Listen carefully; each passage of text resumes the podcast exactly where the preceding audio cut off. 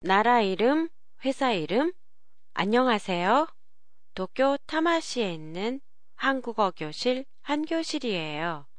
어제 물건을 자르는 데 쓰는 커터의 날을 교환하다가 옛날 생각이 나서 웃었는데요.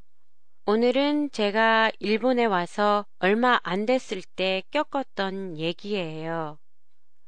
제가 일본에 왔을 때는 일본어 단어는 물론이고 히라가나, 가타카나도 읽지 못했어요. 일본어 학원에 다니면서 단어랑 문법을 배우게 됐는데요. 일본어를 배우기 시작했을 때 제 귀에 들렸던 토르코. 처음 이 단어를 들었을 때는 얼마나 반가웠는지 상대방이 무슨 말을 하는지는 잘 몰랐지만 도르코라는 단어만은 잘 들렸어요. 그때 제 머릿속에는 아, 한국의 회사인 도르코 회사가 일본에도 지사가 있구나 라고 도르코를 한국 회사 이름으로만 알고 반가워했어요.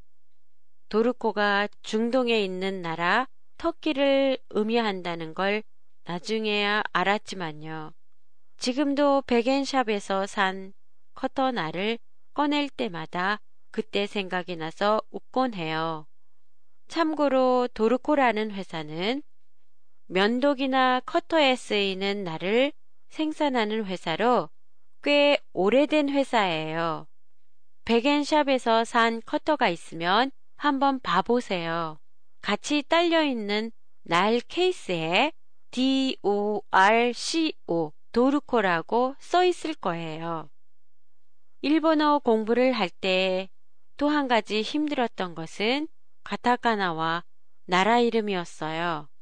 예를 들면 기리샤는 한국어로 그리스, 오란다는 네덜란드. 이런 나라들의 이름은 처음 들었을 때는 금방 알 수 없었어요. 아마도 저처럼 여러분들도 한국어 공부를 하면서 나라 이름을 한국어로 외우기가 쉽지 않을 거예요. 나라 이름은 영어로 많이 표기하니까 영어 발음을 기준으로 생각하시고 외우시면 편할 거예요. 한 교실의 팟캐스트에 관한 여러분의 감상이나 의견을 보내주세요. 보내주실 때는 한교실닷컴이나 페이스북을 이용하세요.